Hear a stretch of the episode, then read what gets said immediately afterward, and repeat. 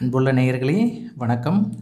இப்போது நாம் அமரர் கல்கியினுடைய புதினங்களில் ஒன்றான சோலைமலை இளவரசியினுடைய பகுதிகளை வரிசையாக தங்கள் காதுகளில் கேட்டு வருகிறோம். இப்போது பகுதி பதினெட்டு உலகம் சுழன்றது. இரண்டு தினங்களுக்கு பிறகு மாரணேந்தல் உலகநாத தேவரை சோலைமலை மகாராஜா சந்தித்தபோது அவர் முற்றும் புது மனிதராயிருந்தார். அவருடைய சந்திப்பு பிரிட்டிஷ் படையின் மேஜர் துரையின் முன்னிலையில் துரையின் கூடாரத்தில் நடைபெற்றது. உலகநாத தேவரின் கைகள் மணிக்கயிற்றினால் கட்டப்பட்டிருந்தன. அவரையும் இன்னும் சில இராஜாங்க துரோகிகளையும் என்ன செய்வது என்பது பற்றி மேலாவிலிருந்து வரவேண்டிய உத்தரவை மேற்படி மேஜர் துரை எதிர்பார்த்து கொண்டிருந்தார். சோலைமலை மகாராஜா மேற்படி மேஜரால் தாம் ஏமாற்றப்பட்டதையும் உலகநாத தேவர் பிடிபட்டதற்கு தாமே காரணம் என்பதையும் எண்ணி எண்ணி மனம் புண்ணாயிருந்தார். எனவே உலகநாத தேவரை கண்டதும் அவருக்கு விம்மலும் கண்ணீரும் பொங்கிக் கொண்டு வந்தன. அந்த வெள்ளைக்காரன் முன்னிலையில் தம்முடைய மன தளர்ச்சியை காட்டக்கூடாது என்று தீர்மானித்து பல்லை கடித்து அடக்கி கொண்டார். பேச நா எழாமல் மகாராஜா தவிப்பதை பார்த்த உலகநாத தேவர் மாமா தாங்களே இப்படி மனம் தளர்ந்தால் இளவரசிக்கு யார் ஆறுதல் சொல்வார்கள்? என்றார். தேவரின் வார்த்தைகள் சோலைமலை அரசரின் மௌனத்தை கலைத்தன. ஆறுதல் சொல்வதா? மாணிக்கவல்லிக்கு நான் என்ன ஆறுதல் சொல்லுவேன்? அவள் முகத்தை பார்க்கவே எனக்கு தைரியம் இல்லவே தம்பி ஆயிரம் வருஷம் தவம் கிடந்தாலும் உன்னை போன்ற ஒரு வீரன் கிடைக்க மாட்டானே மாறனேந்தல். சோலைமலை வம்சங்கள் இரண்டையும் நீ விளங்க வைத்திருப்பாயே. அப்படிப்பட்டவனை மூடத்தனத்தினால் இந்த பாவி காட்டி கொடுத்து விட்டேனே. அந்த வெள்ளைக்கார பாதகன் என்னை ஏமாற்றி விட்டானே அப்பனே. வெள்ளைக்கார சாதியை பற்றி நான் எண்ணியதெல்லாம் பொய்யாய் போயிற்றே. நீ சொன்னது அவ்வளவும் மெய்யாயிற்றே. எந்த வேளையில் இந்த படுபாவி என் கோட்டை வாசலை தாண்டி உள்ளே வந்தானோ அன்றைக்கே உன்னுடைய குலத்துக்கும் என்னுடைய குலத்துக்கும் சனியன் பிடித்து விட்டது. மேஜர் துரை அந்த பக்கங்களில் பழகி பழகி கொஞ்சம் தமிழ் தெரிந்து கொண்டிருந்தான். எனவே சோலைமலை ராஜாவின் ஆத்திரமான பேச்சை கேட்டு சிரித்தான். அவனுடைய சிரிப்பு சோலைமலை மகாராஜாவுக்கு நெருப்பாயிருந்தது பாவி என் அரண்மனை சோற்றை தின்றுவிட்டு எனக்கே துரோகம் செய்தாயே செய்வதையும் செய்துவிட்டு இப்போது ஹிஹி ஹி என்று சிரிக்கிறாயே என்றார் சோலைமலை மன்னர். துரோகமா? என்ன துரோகம்? யாருக்கு துரோகம்? நீர்தானே இந்த ட்ரைடரை எப்படியாவது கேப்சர் செய்து ஹேங் பண்ணியே ஆக வேண்டும் என்று பிடிவாதம் செய்தீர்? என்றான் மேஜர் துரை. இதை கேட்டதும் சோலைமலை அரசரின் முகம் வெட்கத்தால் சிரித்து கோபத்தால் கருத்தது. அதை கவனித்த மாரணேந்தல் அரசர் அங்கேயே ஏதாவது விபரீதம் நடந்து விடாமல் தடுக்க எண்ணி மாமா நடந்தது நடந்துவிட்டது இனிமேல் அதை பற்றி பேசி என்ன பயன்? இந்த வெள்ளைக்காரன் என்னை விட போவதில்லை. கட்டாயம் தூக்கு போட்டு கொன்று விடுவான் அதை பற்றி எனக்கு கொஞ்சமும் கவலை இல்லை தங்களுடைய நல்ல அபிப்பிராயத்தை பெற்றேனே. அதுவே எனக்கு போதும். மன திருப்தியுடன் சாவேன். தாங்கள் குமாரியிடம் நான் சொன்னதாக சொல்லுங்கள். விதியை மாற்ற யாராலும் முடியாது. இளவரசி என்னை மறந்துவிட்டு வேறு நல்ல குலத்தை சார்ந்த ராஜகுமாரனை மணந்து கொள்ளட்டும். இது என்னுடைய விருப்பம். வேண்டுகோள் என்று சொல்லுங்கள் என்றார். அப்போது சோலைமலை மன்னர் நடுவில் குறுக்கிட்டு தம்பி என்ன வார்த்தை சொல்லுகிறாய்? என் குமாரியை யார் என்று நினைத்தாய்?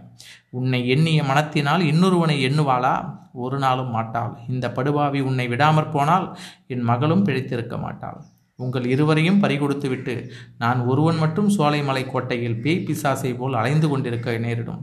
ஆனால் ஒன்று சொல்லுகிறேன் கேள் சோலைமலை முருகன் அருளால் அப்படியொன்றும் நேராது. நீ தைரியமாயிரு என்றார். ஆகட்டும் மாமா நான் தைரியமாகவே இருக்கிறேன். தாங்களும் மனத்தை தளரவிடாமல் இருங்கள். இளவரசிக்கும் தைரியம் சொல்லுங்கள் என்றான் மாரணேந்தல் அரசராகிய உலகநாத தேவர் மறுநாள் உலகநாத தேவருக்கு சாப்பாடு கொண்டு வந்த ஆள் துரை கவனியாத சமயம் பார்த்து ஒரு இர ரகசிய செய்தி கூறினான். சோலைமலை மகாராஜா மேஜர் துரையிடம் கூடிய விரைவில் மன்றாடி பார்க்கப் போவதாகவும் அப்படியும் துரை மனம் மாறாவிட்டால் தூக்கு போடும் சமயத்தில் உலகநாத தேவரை விடுவிக்க வேண்டிய வீரர்களை தயார்படுத்தி வைத்திருப்பதாகவும் அந்த சந்தர்ப்பத்தை பயன்படுத்தி கொள்ள தேவரும் தயாராக இருக்க வேண்டும் என்றும் தெரிவித்தான். துரையிடம் மன்றாடுவது என்பது மாரணேந்தலுக்கு பிடிக்கவில்லை. ஆனால் இரண்டாவது சொன்ன விஷயம் ரொம்ப பிடித்திருந்தது. எனவே அது முதல் அவர் மிக்க உற்சாகமாகவே இருந்தார். சுருக்கு கயிர்கள் வரிசையாக தொங்கிய இழுப்ப மரத்தின் கிழக்கி அடியில் நின்றபோது கூட உலகநாத தேவரின் உற்சாகம் குன்றவில்லை. சோலைமலை அரசர் மேஜர் துரையிடம் மன்றாடி கொண்டிருந்தது மட்டும் அவருக்கு எரிச்சலை அரித்தது. அப்போது அவர்களுடைய பேச்சு முடியும். எப்போது தூக்கு துறை தூக்கு போட உத்தரவு கொடுப்பான்? எப்போது சோலைமலை மகாராஜா மறைவான இடத்தில் தயாராக வைத்திருந்த வீரர்கள் தடதடவென்று ஓடி வருவார்கள் என்று அவர் பரபரப்புடன் எதிர்பார்த்து கொண்டிருந்தார். ஆனால் அவருடைய எண்ணமும் சோலை மகாரா சோலைமலை மகாராஜாவின் முன்னேற்பாடும் ஒன்றும் நிறைவேறாத வண்ணம் விதி குறுக்கிட்டது. உலகநாத தேவர் சிறைப்பட்ட செய்தியை கேட்டதிலிருந்து சோகத்தில் ஆழ்ந்து படுத்த படுக்கையிலிருந்து எழுந்திராமல் இருந்த மாணிக்கவல்லி சரியாக அந்த சமயம் பார்த்து அரண்மனை மேல் மச்சியில் ஏறி உப்பரிகையின் முகப்புக்கு வந்தாள். கோட்டை வாசலுக்கு சமீபத்தில் இழுப்ப மரத்தின் அடியில் தொங்கிய சுருக்கு கயிற்றின் கீழே தன் காதலர் நிற்பதை பார்த்தாள். அவ்வளவுதான். ஓ என்று அலறிக்கொண்டு கீழே விழுந்தாள். உலகம் சுழன்றது. தினம் ஒரு தடவை சுழன்று வருட வருஷத்தில் முன்னூற்றி அறுபத்தைந்து தடவை சுழன்று இந்த மாதிரி நூறு வருஷ காலம் தன்னைத்தானே சுழன்று தீர்த்தது. நூறு வருஷத்துக்கு பிறகு பிரிட்டிஷ் ஆட்சி நிலை பெற்றிருந்த இந்தியாவில் இருளடைந்த ஒரு ஜில்லா சிறைச்சாலையின் அறையில் குமாரலிங்கம் தனியாக அடைபட்டிருந்த போது மேற்கூறிய சம்பவங்கள் எல்லாம் அடிக்கடி அவள் நினைவுக்கு வந்தன. நினைவுக்கு வந்ததோடு இல்லை அந்த அனுபவங்களையெல்லாம் அவன் திரும்ப திரும்ப அனுபவித்து கொண்டிருந்தான். இருபதாம் நூற்றாண்டின் கலாசாலையில் ஆங்கில கல்வியும் விஞ்ஞான சாஸ்திரமும் கற்றுத்தேர்ந்த அறிவாளியான அவன் பலமுறையும் இதெல்லாம் வீண் பிரமை. ஆதாரமற்ற மனப்பிராந்தி என்று தனக்குத்தானே அறிவுறுத்தி கொண்டு பார்த்தான். ஆயினும் அந்த பிரமை நீங்குவதாக இல்லை. குமாரலிங்கம் சிறைப்பட்டு கீழ்கோர்ட்டில் விசாரணை நடந்து கொண்டிருந்த போது வழக்கு நடத்தும் விஷயத்தில் சிறிதும் சிரத்தை இல்லாமல் இருந்தான். அவனுக்காக இலவசமாக வந்து வழக்காடிய வக்கீல் அவனுடைய அசிரத்தையை பற்றி அடிக்கடி கடிந்து கொண்டார். வழக்கில் நான் ஜெயிப்பதற்கு வேண்டிய ஆதாரங்கள் நிறைய இருக்கின்றன. ஆனால் நீ இப்படி ஏனாதானா என்று இருந்தால் கேஸ் உருப்படாது. தூக்கு மரத்தில் நீ தொங்கியே தீர வேண்டும் என்று சொல்லி கண்டிப்பார். உன் விஷயத்தில் சிரத்தை எடுத்துக்கொள்ளக்கூடிய உற்றார் உறவினர் யாரும் இல்லையா என்று கேட்பார். அவர்களை கொண்டு குமாரலிங்கத்துக்கு ஊக்கமளித்து உற்சாகப்படுத்தலாம் என்றுதான். ஆனால் குமாரலிங்கமோ தனக்கு உற்றார் உறவினர் யாருமே இல்லை என்றும் தன் விஷயத் விஷயத்தில் சிரத்தையுள்ளவர்களே இல்லை என்றும் சாதித்து வந்தான். ஒரு நாள் வக்கீல் வந்து என்னடா அப்பா உனக்கு ஒருவருமே உறவில்லை என்று சாதித்து விட்டாயே சோலைமலை மணியக்காரர் உனக்கு மாமாவாமே? என்றார். இந்த பொய்யை உங்களுக்கு யார் சொன்னது? என்று குமாரலிங்கம் ஆத்திரத்துடன் கேட்டான். சாஷாத் சோலைமலை மரியக்காரரே தான் சொன்னார். அதோடு இல்லை. உன்னுடைய கேஸை நடத்துவதற்காக எவ்வளவு பணம் வேண்டுமானாலும் செலவழிக்க தயார் என்றும் சொன்னார். இதை கேட்டதும் குமாரலிங்கத்தின் மனோநிலைமையில் பெரும் மாறுதல் ஏற்பட்டது. அப்போதைக்கு உயிரில் ஆசையும் வாழ்க்கையில் உற்சாகமுமே ஏற்பட்டுவிட்டன. பொன்னம்மாளின் நிலைமையை பற்றி மணியக்காரரிடம் விசாரித்து தெரிந்து கொள்ள வேண்டும் என்ற ஆசை அளவில்லாமல் உண்டாயிற்று. எனவே வக்கீலிடம் நான் சொன்னது தவறுதான் ஐயா. ஆனால் சோலைமலை மணியக்காரர் என் விஷயத்தில் இவ்வளவு சிரத்தை கொள்வார் என்று நான் எதிர்பார்க்கவில்லை. தயவு செய்து அடுத்த தடவை தாங்கள் வரும்போது மணியக்காரரையும் அழைத்து வாருங்கள். அவருக்கு நான் நன்றி செலுத்த வேண்டும் என்றான் குமாரலிங்கம். வக்கீலும் அதையேதான் அவனிடமிருந்து விரும்பினார். ஆதலால் உடனே சரி என்று சொல்லிவிட்டு போனார். ஒரு நாள் வக்கீல் தன்னுடைய வாக்கை நிறைவேற்றினார். சோலைமலை மணியக்காரரை அழைத்து கொண்டு வந்தார். முன்னே பாழடைந்த கோட்டையில் வேட்டை நாய் பின்தொடரச் சென்ற மணியக்காரருக்கும் இப்போது குமாரலிங்கத்தை பார்க்க வந்தவருக்கும் வேற்றுமை நிரம்ப இருந்தது. கொற்றை கொலை குற்றவாளிகளுக்கென்று ஏற்பட்ட கடுஞ்சிறையின் இரும்பு கம்பிகளுக்கு பின்னால் குமாரலிங்கத்தை கண்டதும் மணியக்காரனின் கண்களில் கண்ணீர் ததும்பியது. பேச முடியாமல் தொண்டை அடைத்து கொண்டது. அவருடைய நிலையை பார்த்த குமாரலிங்கம் தானே பேச்சை தொடங்கினான். ஐயா என்னுடைய வழக்கு விஷயத்தில் தாங்கள் ரொம்பவும் சிரத்தை எடுத்து கொண்டிருப்பதாக வக்கீல் சார் சொன்னார். அதற்காக மிக்க வந்தனம் என்றான். ஆமாம் தம்பி என் வீட்டு திண்ணையிலே அல்லவா உன்னை கைது செய்து விட்டார்கள்? அதனால் எனக்கு ஏற்பட்ட வருத்தத்தையும் அவமானத்தையும் சொல்லிவிட சொல்லி முடியாது என்றார் மணியக்கன் அச்சமயம் அங்கே தாங்கள் இருந்தீர்களா? தங்களை நான் பார்க்கவில்லையே என்றான் குமாரலிங்கம். எப்படி பார்த்திருக்க முடியும்? உன்னை நான் தேடிக்கொண்டு அந்த பாழாய்ப்போன கோட்டைக்கு போனேன். அதற்குள் நீ அவசரப்பட்டு கொண்டு வேறு வழியாக ஊருக்குள் வந்துவிட்டாய் எல்லாம் விதியின் கொடுமைதான் என்றார் மணியக்காரர். என்னை தேடிக்கொண்டு போனீர்களா? எதற்காக? என்று அடங்காத அதிசயத்தோடும் ஆவலோடும் குமாரலிங்கம் கேட்டான். பிறகு மணியக்காரர் எல்லாம் விவரமாக சொன்னார். தலவாய் பட்டணத்தில் குமாரலிங்கம் பிரசங்கம் செய்தபோது மணியக்காரர் தம்முடைய முரட்டு சுபாவம் காரணமாக இரைச்சல் போட்டு பேசி கலகம் உண்டாக்கினார் என்றாலும் உண்மையில் அவன் மேல் அப்போதே அவருக்கு மரியாதையும் அபிமானமும் உண்டாகிவிட்டன. சோலைமலைக்கு அவர் வந்த பிறகு தம் மகள் அவனுக்கு சாப்பாடு கொண்டு போய் கொடுத்து விட்டு வருவது பற்றி சீக்கிரத்திலேயே தெரிந்து கொண்டார். தெரிந்தும் தெரியாதது போல் இருந்தார். போலீசார் காந்திக்குள்ளா வேஷம் தரித்து அவனை பிடிக்க வந்தபோது அவர் ஏமாந்து விடவில்லை. சோலைமலை மகாராஜா மேஜர் துரையின் பேச்சை கேட்டு ஏமாந்த பிறகு நூறு வருஷம் இந்தியாவிலே பிரிட்டிஷ் ஆட்சி நடந்திருக்கிறதல்லவா?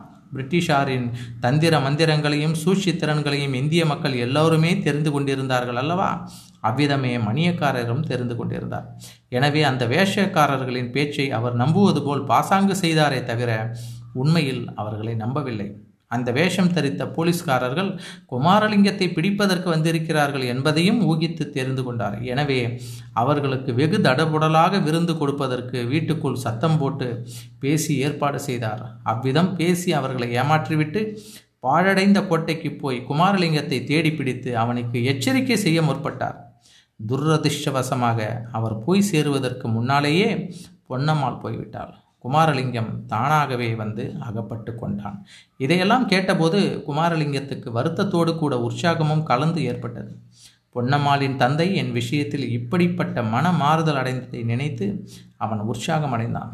பொன்னம்மாள் அவ்வளவு அவசரப்படாது இருந்தால் எவ்வளவு நன்றாக இருந்திருக்கும் என்று வருந்தினான். பொன்னம்மாள் பேரில் என்ன பிசகு?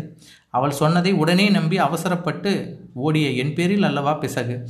ஒரு கிராம மணியக்காரருக்கு உள்ள புத்தி கூர்மை காலேஜ் படிப்பு படித்த எனக்கு இல்லையே? என்று எண்ணி தன்னைத்தானே நொந்து கொண்டான். மணியக்காரர் சொன்னதையெல்லாம் மௌனமாக கேட்டுக்கொண்டிருந்த பிறகு தான் ஆரம்பத்தில் இருந்தே கேட்பதற்கு விரும்பி துடிதுடித்து கொண்டிருந்த கேள்வியை அவன் கேட்டான். ஐயா பொன்னம்மாள் எப்படி இருக்கிறாள்? சௌக்கியமாக இருக்கிறாளா? என்றான். இது என்ன கேள்வி? என்னமாக சௌக்கியமாக இருப்பாள்? உன்னை போலீசார் கைது செய்து கொண்டு வந்ததிலிருந்து அவளுக்கு அசௌக்கியம்தான் என்றார் மணியக்காரர். அசௌக்கியம் என்றால் உடம்புக்கு என்ன செய்கிறது? வைத்தியம் ஏதாவது பார்த்தீர்களா? என்று குமாரலிங்கம் கவலையோடு கேட்டான்.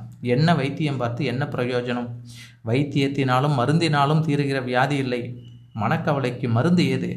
அவளாலே தான் நீ போலீசாரிடம் அகப்பட்டு கொண்டாய் என்ற எண்ணம் பொன்னம்மாள் மனத்தில் ஏற்பட்ட கவலை உடம்பையும் படுத்துகிறது. இதை கேட்ட குமாரலிங்கத்தின் நெஞ்சி பிளந்து விடும் போல் இருந்தது. ஐயா தாங்கள் பொன்னம்மாளுக்கு ஆறுதல் சொல்லக்கூடாதா? என்று குமாரலிங்கம் கூறிய வார்த்தைகளில் அளவு கடந்த துயரம் ததும்பி இருந்தது. நான் என்ன ஆறுதல் சொல்ல முடியும்? சொன்னால்தான் என்ன உபயோகம்? நீ வந்து ஆறுதல் சொன்னால்தான் உண்டு. ஆனால் நீ ரொம்ப அசிரத்தையாய் இருக்கிறாய் என்று வக்கீல் ஐயா சொல்கிறார். அசிரத்தை கூடவே கூடாது.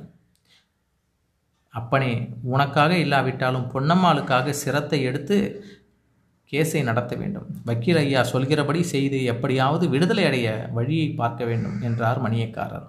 கதைகளிலே சொல்வது போல் அப்போது குமாரலிங்கத்தின் முகத்தில் ஒரு சோக புன்னகை தவழ்ந்தது. மனதிற்குள்ளே அவன் விடுதலை அடைவதா? இந்த உடம்பில் இருந்து உயிர் போகும்போதுதான் எனக்கு விடுதலை. ஆனால் இதை இவர்களிடம் சொல்லி என்ன பயன்? வீணாக வருத்தப்படுவார்கள் என்று எண்ணிக்கொண்டான். ஆகட்டும் ஐயா என்னால் முடிந்த வரையில் சிரத்தை எடுத்துக்கொள்கிறேன் ஆனால் பொன்னம்மாளுக்கு தாங்கள் தைரியம் சொல்லுங்கள். என்னை அடியோடு மறந்துவிடச் சொல்லுங்கள். நல்ல அந்தஸ்தில் உள்ள வாலிபன் யாருக்காவது அவளை சீக்கிரம் கல்யாணம் செய்து கொடுங்கள் என்று பரிவோடு குமாரலிங்கம் சொன்னார். இப்படி சொல்லி முடித்ததும் மாரணேந்தல் உலகநாத தேவர் சோலைமலை அரசருக்கு சொன்ன வார்த்தைகளையே தானும் ஏறக்குறைய இப்போது சொன்னதை எண்ணி திடுக்கிட்டான்.